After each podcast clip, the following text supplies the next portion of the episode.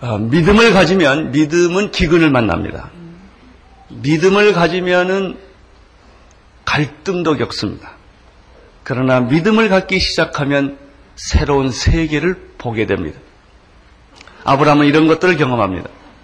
아브라함이 믿음을 갖기 시작했을 때 그가 처음 겪었던 것은 축복이 아니라 기근이었습니다. 두 번째 그는 갈등을 겪습니다. 처음 기근을 만났을 때는 그는 실패를 합니다. 두 번째 갈등을 겪게 되었을 때는 승리를 합니다. 왜 아브라함은 처음 기근에서 실패를 했을까요? 하나님의 말씀보다는 기근을 더 무서워했기 때문에 그렇습니다. 세상을 무서워하면 실패합니다. 그러면 두 번째 아브라함이 가정에 갈등을 겪었을 때는 왜 승리를 했을까요? 하나님의 명예와 하나님의 말씀 때문에 그는 자신의 이익과 명예를 포기했기 때문에 그런 것입니다. 가정 간에 친척 사이에 어려움이 생겼을 때 그것이 하나님에게 수치가 된다는 사실을 알았습니다. 이렇게 계속 싸우면 하나님이 영광 받지 못한다는 사실을 깨닫고 아브라함은 자기보다 어린 조카 롯에게 찾아가서 화해를 신청을 합니다. 우리는 한 권력이란 나나 너나 내 목자나 내 목자나 서로 싸우게 다투게 하지 말자.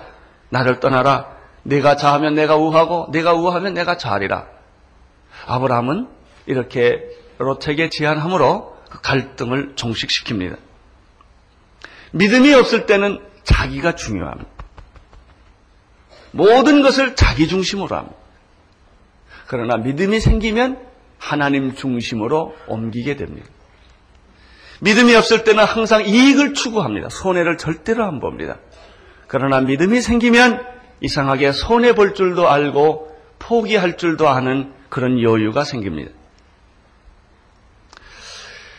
믿음의 사람 아브라함은 포기를 선택을 했습니다. 그는 손해보기로 결정을 했습니다. 그러나 믿음이 없었던 롯은 그는 세상과 물질과 이익을 선택을 했습니다. 그것은 불행한 선택이었습니다. 10절 함께 같이 읽겠습니다. 큰 소리로 이에 는온 땅에 물이 넉넉하니 여호와께서 소돔과 고모라를 멸하시기 전이었으므로 여호와의 동산 같고 애굽 땅과 같았더라. 롯이 선택한 그 모습을 이 10절에서 세 가지로 설명합니다. 첫째는 물이 넉넉했다. 고대에서 물이 많으면 풍요로움을 상징하고 그것은 행복한 장소를 의미합니다. 두 번째 여호와 동산 같았다고 말했죠. 완벽한 모든 조건을 갖춘 에덴 동산과 같은 그런 느낌을 주는 장소였다는 것입니다. 세 번째 애굽 땅과 같았다. 기근을 만났을 때 아브라함과 롯은 애굽으로 피신해 본 적이 있었는데 날광과 도시 문명의 화려함은 이 두 사람을 매료시키기에 아주 충분한 어, 그런 땅이 바로 애굽 땅이었습니다.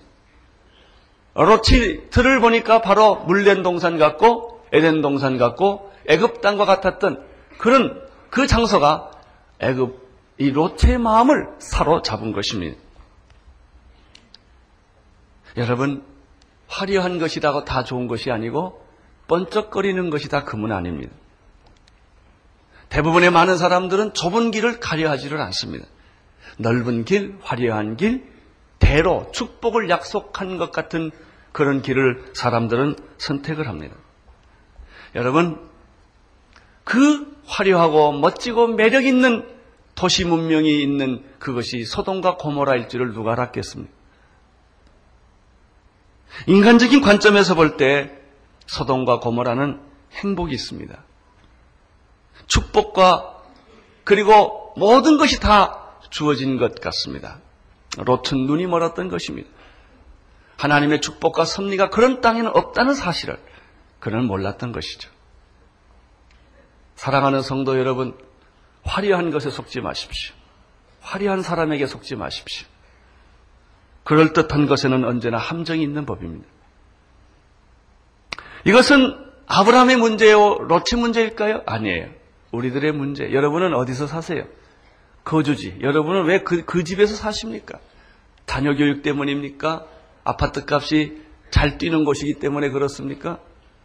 만약에 그런 것을 중심으로 선택했다면 후회할 거예요. 여러분, 자녀들의 신앙생활 잘 할 수 있는 곳에 여러분의 거주지를 택해야 합니다. 후회 없는 투자입니다. 하나님을 잘 믿을 수 있는 거리에 여러분의 집을 선택하는 것이 현명한 사람이죠. 직장도 마찬가지입니다. 왜 그 직장을 택했습니까?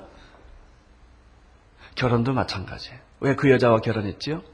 왜 그 남자와 결혼했지요? 화려해서요? 학력이 좋아서요? 배경이 좋아서요? 그러면 10년 못 가서 후회할 거예요. 무엇을 선택하느냐? 그것은 여러분의 미래를 결정하는 것입니다. 롯은 잘못된 선택을 했습니다.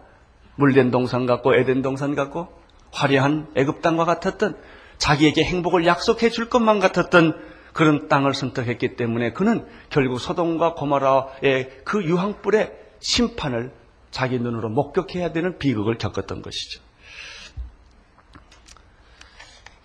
11절을 보십시오. 11절 시작. 그러므로 롯이 여단 온들을 택하고 동으로 옮기니 그들이 서로 떠난지라. 롯은 눈에 보이는 것, 눈에 보아 좋은 것, 자기 마음에 합당한 것, 자기 생각에 딱 맞는 그런 길을 그는 선택을 합니다. 어, 롯이 여단 온들을 택하고 동으로 옮기니 그들이 서로 떠난지라. 롯의 비극은 어디서부터 시작되느냐? 아브라함을 떠나는 데서부터 시작됩니다. 롯은 아브라함을 떠나지 않았어야 했어요. 형을 이, 이 삼촌을 떠나면 안 됐어요. 왜냐하면 아브라함은 축복의 사람이기 때문에 그를 따라다니는 것은 고통이었지만 그를 따라다니면 축복이 있었는데 그는 그러지 못하고 자기의 독립을 선언하고 말았죠. 여러분 사람 사귈 때 축복이 있는 사람을 따라다니시기를 바랍니다. 하나님의 사람, 기도하는 사람 옆에 있으면 복이 굴러 들어와요. 근데 사람들은 그것을 보는 눈이 없지요. 12절 읽어 주십시오. 아브라함은 가나안 땅에 거하였고 롯은 평지 성읍들에 머무르며 그 장막을 옮겨 소돔까지 이르렀더라. 아브라함은 하나님의 약속한 땅 가나안 땅에 그냥 머무르기를 결정한 거예요. 가나안 땅은 기근이 있는 땅이에요. 살기 어려운 땅이에요. 살기 어렵지만 하나님의 축복과 약속이 있기 때문에 그는 그것을 선택한 거예요. 여러분 화려한 것을 찾아다니지 마십시오. 하나님의 약속 있는 것을 붙잡으십시오. 하나님의 약속 있는 것은 고통스럽고 기근이 있고 재미가 없을 수도 있어요. 그러나 그 땅을 붙잡는 자는 하나님을 붙잡는 것이죠. 롯은 평지 성읍들을 머무르며 그 장막을 옮겨 여기 재밌는 단어가 나 어디까지? 소돔까지. 처음에 소돔으로 간 게 아니에요. 물질을 택하면 어디까지 간다? 소돔까지 간다. 여러분이 세상을 좋아하면 소돔까지 가게 되는 것이죠. 결국은 롯과 그 가정은 소돔으로 그 거처를 옮기게 됩니다. 소돔은 어떤 도시입니까? 13절을 보십시오. 소돔은 사람들이 악하여 여호와 앞에 화려한 것에는 언제나 죄가 있습니다. 쾌락 있는 데는 언제나 죄가 있습니다. 이해관계가 있는 곳에는 언제나 어두운 세력이 있기 마련입니다. 소돔 사람은 악하여 문화를 만들고 문명이 발달되면 죄가 발달됩니다. 서울에서도 제일 화려한 장소, 압구정동이나 뭐 이런 데가 화려하다고 그러는데 모르겠어요. 서초동이나. 여기 술집이 제일 많잖아요. 그렇습니다. 심판을 기다리는 장소입니다. 롯은 떠났습니다. 아브라함은 홀로 있습니다. 여러분 가족 중에서 누가 한 사람이 잘 살고 좋은 데 가면 그렇게 못 사는 사람은 외롭습니다. 자기 몸 비참해요. 다한 뱃속에서 나오는데 누구는 잘 살고 누구는 못 살 때 이런 갈등이 생기는 거예요. 롯이 멋있는 출발을 했을 때 아브라함은 내가 바보가 아닌가? 나는 미련한 것이 아닌가? 아마 그런 생각을 했을 거예요.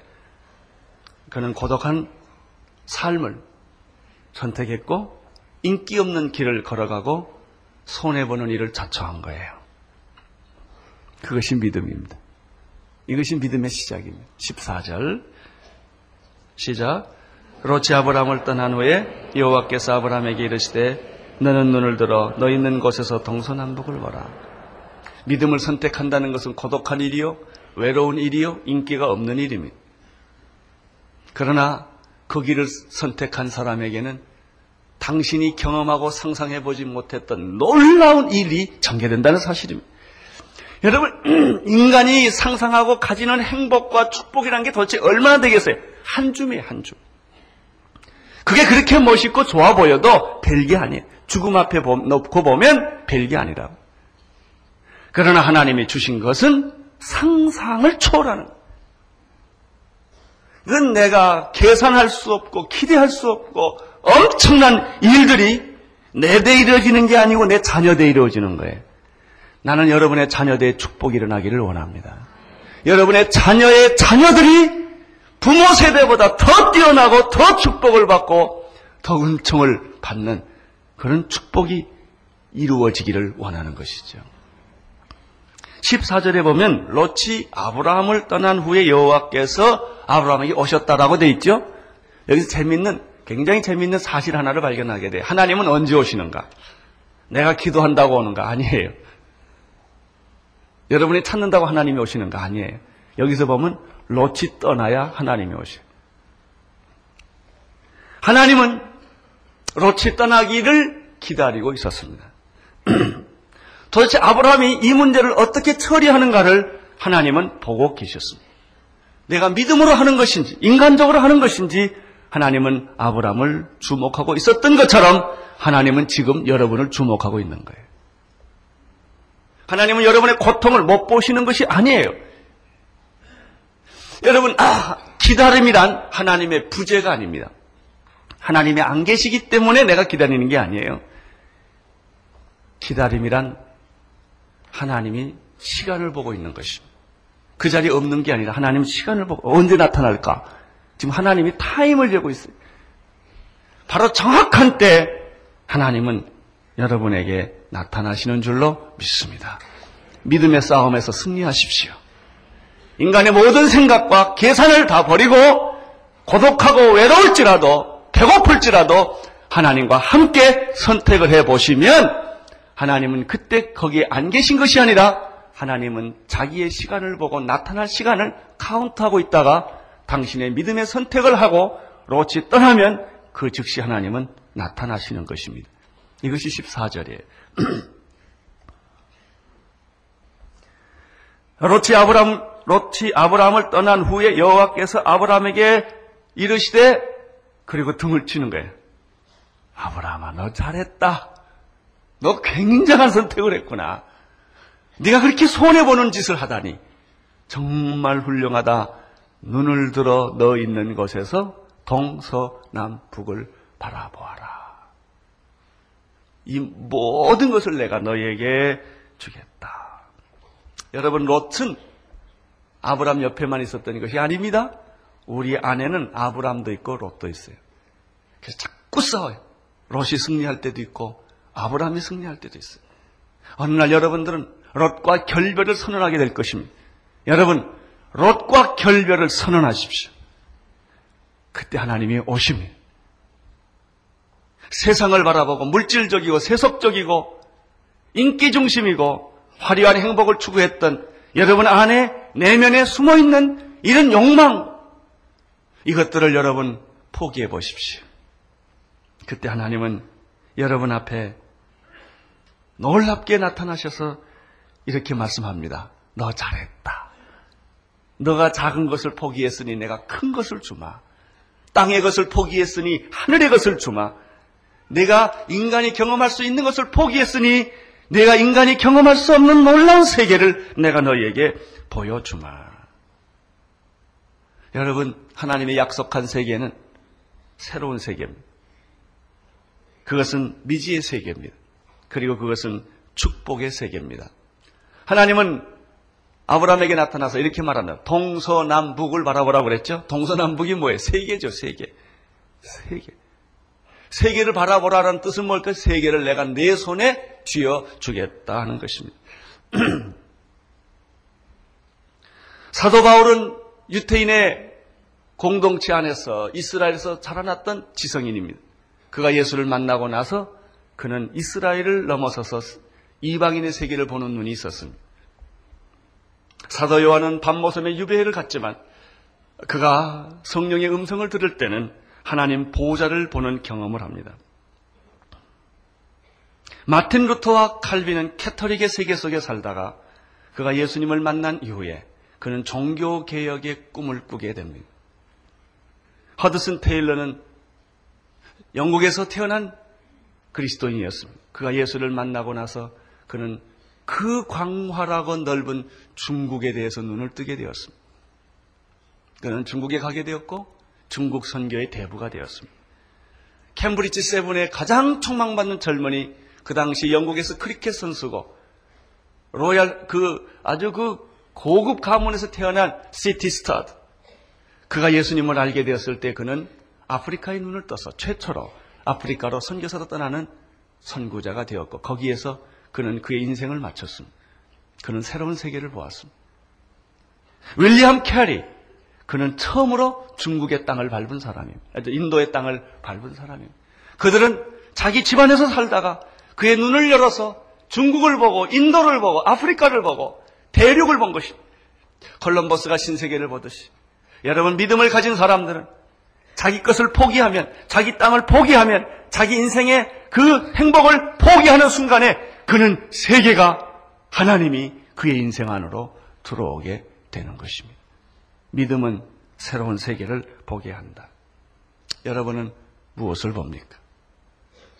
여러분은 무엇을 꿈꿉니까? 여러분의 인생의 목적은 어디에 있습니까? 회사 사장 되는 것입니까? 한 조직의 책임자가 되는 것입니까? 그것이 여러분의 인생의 전부입니까?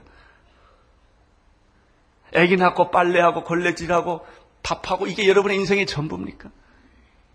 여러분, 여러분의 인생의, 인생의 시야, 인생의 꿈, 이것은 무엇입니까?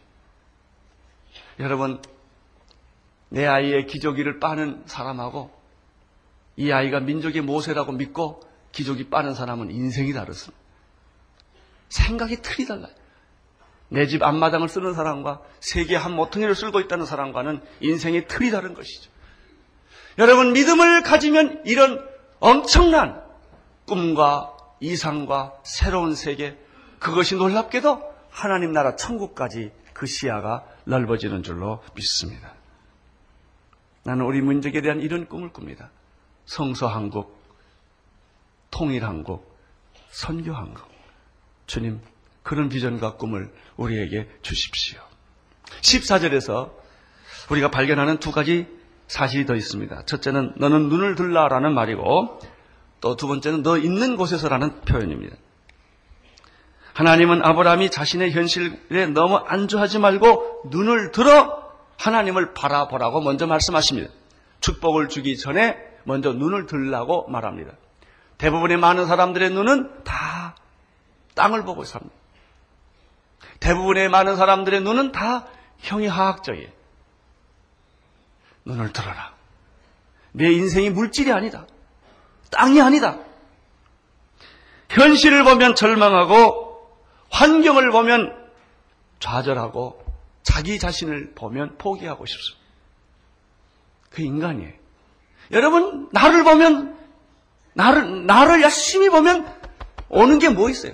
다 잘난 것 같고 멋있는 것 같지만 뚫어지게 자기를 보면 절망할 수밖에 없는. 우리 환경은 좋지 않아요. 앞으로도 별로 좋지 않을 거예요. 여러분, 이 현실을 보면 항상 고통과 절망이. 그러나 하나님은 아브라함에게 이렇게 말합니다. 눈을 들어라. 하늘을 봐라. 눈을 들어라. 너 자신을 바라보지 말고 하나님을 봐라. 환경을 보지 말고 그리스도를 봐라. 현실에 너무 얽매이지 말고 믿음을 가져라. 그 다음에 재밌는 말이요. 너 있는 곳에서라는 말이에요. 축복은 하늘에서 쏟아지거나 땅에서 솟아나지 않고 내가 있는 현실에서부터 시작된다는 것이죠. 너무 황당한 생각을 하지 않기를 바랍니다. 언제나 시작은 너 있는 곳에서부터 시작이 됩니다. 15절 읽어주십시오. 보이는 땅을 내가 너와 내 자손에게 주리니 영원히 드리다. 하나님의 축복은 나에게 끝나는 것이 아니라 우리 자식들에게 가는 것이고 자식의 자식에 가는 줄로 믿습니다. 나는 여러분의 자녀들이 축복의 자녀가 되기를 축원합니다. 자녀에 대해서 기대감을 가지십시오. 자녀를 포기하지 마십시오. 여러분, 이 자녀에게 주실 수 있는 최대 유산은 하나님이에요. 자녀에게 돈 주는 것이 아니라 믿음을 주면 그 자녀는 믿음의 사람이 되고 축복의 자녀가 될 줄로 믿습니다. 보이는 땅을 내가 너와 내 자손에게 주겠다라고 말을 했죠. 본다는 게 얼마나 중요한지 아세요? 그 여자를 열심히 보면 그 여자가 어느 날 내 침대 옆에 앉아 있잖아요. 이 보는 축복이에요. 보는 거. 여러분, 본다가 비전이에요. 보지 않고 비전 없는 거예요. see, visible 거. 그게 비전이에요. 내가 보는 땅, 그것은 내 거다. 내가 요즘 뭘 보는 줄 아세요? 쇼핑센터를 보고요. 옆에 있는 쌍용, 쌍용 땅을 보고요. 저 밑에는 고수분지 내가 매일 가서 봅니다. 보면 비전이 생기니까. 여러분, 뭘 보세요? 뭘 보고서 화토짝 보고 계세요? 술 한 잔 보고 계세요? 그러면 화토짝 인생이지요, 뭐. 술 한 잔 인생이지요, 뭐. 그 이상 어디로 가겠어? 하나님을 생각하는 것보다 더 위대한 사상은 없어요. 여러분, 내가 보는 것을 나는 너에게 주겠다. 16절, 내가 내 자손으로 땅에 티끌 같게 하리니 사람이 땅에 티끌을 셀 수 있을진데 내 자손도 세. 하나님은 참 재밌는 분이에요. 지금 애도 없거든요. 애도 없는데 하나님은 자손을 줄 것이고 이것이 티끌같이 티끌을 셀 수 있을지라도 너는 내 후손을 셀 수 없을 것이다. 여기 이 말씀은 하나님의 축복의 무한대성, 하나님의 축복은 셀 수 없으며 상상할 수 없으며 그 크기를 잴 수 없다는 것이죠. 여러분 아무리 가난하고 현실이 고통스럽고 오늘 저녁에 집에 들어가면 먹을 라면이 하나 없을지라도 이 믿음을 가져보세요. 세상이 달라집니다. 자손들은 번창할 것이며 망하지 않을 것이며 하늘의 별처럼 바다의 모래알처럼 하나님께 영광을 올려 돌리는 여러분의 축복된 자녀가 있을 것입니다. 나는 여러분의 자녀들 가운데 사기꾼 뭐 그런 뭐 못된 말이죠. 살인자, 강도 이런 사람들이 나오지 않기를 바랍니다. 나는 여러분들의 자녀들 가운데 노벨상 받은 사람, 대학 총장, 뭐 사회 공헌하는 의사, 교수, 정말 신실한 실업인들 이런 이런 축복의 자녀들이 모든 사람들에게 도움을 줄 수 있는 이런 복된 자녀들이 여러분의 자자 손손에 나올 수 있게 되기를 축원하는 것이죠. 이게 축복이에요. 기대하십시오. 여러분이 믿음을 갖기 시작하면 이런 일이 시작이 되는 거예요. 나는 우리 민족이 민족에 대한 밝은 이상이 있어. 지금은 어렵고 힘들지라도 우리 민족이 이 고난의 때를 잘 겪고 정직한 민족이 되면 하나님께서 이 민족에 기름 부어 주시사 제사장으로 나라를 삼아 주시고 이 역사의 마지막 때 한국에서 선교사가 제일 많이 나갈 것이요. 여러분이 작은 땅덩어리 미국에 보면 50 뭐에 한 주도 안 되는 나라예요. 이런 이런 작은 나라. 자원이 없는 나라. 별, 별 볼 일 없는 나라지만 하나님이 믿음을 주시고 함께 하시면 제사장의 나라 모든 민족 위에 뛰어난 민족으로 하나님이 축복해 주실 것을 나는 믿습니다. 여러분의 자녀가 변할 것을 나는 믿습니다. 이게 믿음의 세계예요. 믿음을 가지면 이런 긍정적인 마음. 에이, 난 망했어. 난 끝이야. 이런 마음은 다 사라질 거예요. 그리고 고목나무에서 새싹이 돋듯이 그런 소망과 그런 그런 이상과 그런 꿈과 그런 영광이 일어날 줄로 믿습니다. 17절 읽어 주십시오. 너는 일어나 그 땅을 정과 행으로 행하여 보라. 내가 그것을 내게 주리라. 조건이 있어요, 조건. 봐야 돼요. 하나님 주시는 믿음. 너는 눈을 들어 동서남북을 봐라. 보라 그래서 봐야 돼요. 눈 감지 마세요. 눈을 뜨고 있으세요. 땅을 보지 마세요. 하늘을 보세요. 현재를 보지 마세요. 미래를 보세요. 미래. 미래는 아무 누구도 가보지 않는 장소입니다. 천국은 침노하는 자의 것이에요. 여러분 미, 미래에 대한 희망을 가지십시오. 보십시오. 두 번째는 가십시오. 가라고 그랬어요. 너는 일어나서 그 땅을 종과 행으로 걸어 다녀라 이거예요. 밟는 땅이 다 내 거다 그래요. 제가 알고 있는 어떤 중보 기도자는요. 일주일에 한 번씩 꼭 국회 의사당을 가요. 그리고 청와대를 가고 그 다음에 여기 대법원을 가요. 그 사람 위대해서 그런 것이 아니라 땅 밟으러 가요. 그리고 중보기도 해요, 거기서. 이번에는 판문점까지 간다고 그러더라고요. 누구 오라는 사람 없지만 혼자 가는 거예요. 가서 그냥 몰래 땅 발만 이렇게 딱 닦고 있는 거예요. 왜? 밟을 땅은 너에게 줄 것이라 그랬기 때문에. 그 사람은 한 달에 한 번씩 팔도를 돌아다녀요. 그냥 전라도 가요. 경상도 가요. 충청도 가요. 왜냐하면 거기 땅을 받고 기도하는 거예요. 나는 여러분의 발걸음이 터키도 갈 수 있게 되기를 바라고 우즈베키스탄도 갈 수 있게 되기를 바라고 북한 땅도 어느 날 갈 수 있게 되기를 바라고 인도 땅도 밟을 수 있게 되기를 바랍니다. 너는 일어나 가서 그 땅을 밟아라. 종과 행으로 밟으면 그 땅을 다 너희에게 주리라. 할렐루야. 18절을 보십시오. 이에 아브라함이 장막을 옮겨 헤브람에 있는 마물의 상술의 수풀에 이르러 거하며 거기서 여호와를 위하여 쌓 여러분 이런 큰 비전을 가진 세계 신세계를 보는 믿음은 세, 새로운 세계를 보게 한다. 그렇게 어마어마한 세계와 축복을 받은 아브라함이 돌아보니까 현실은 뭐예요?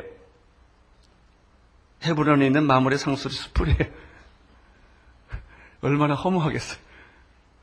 예, 그래요. 언제나 현, 현실은 고독하고 외롭고 힘든 거예요. 현실이 화려하지를 않습니다.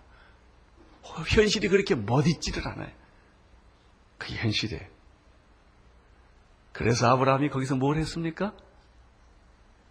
단을 쌓기 시작합니다. 그렇습니다. 믿음의 현실에서는 예배를 드린다. 믿음의 현실은 단을 쌓는다. 제가 지난번에 삿포로 갔을 때 홋카이도 대학에서 어, 제가 늘 사모하던 한 그림이 그 대학에 있다는 것을 알게 됐어요. 그것은 그 전후에 어, 예수 믿는 한 부인이 남편은 전쟁에 가서 죽고 아이 하나 하고 없는 애 하나 하고 그 테이블에서 너무 가난해서 밥 한 그릇을 넣고 성경책 넣고 기도하는 장면. 너무나 감동적이 사실 그것을 빛과 소금 표지에 한번 내보고 싶었어요. 그래요. 현실은 그렇게 외롭고 고독하고 가난한 거예요. 그러나 믿음은 그 자리에서 무릎 꿇고 기도하게 한다. 예배를 드리게 한다. 그는 예배 속에서 신세계를 확인하는 거예요.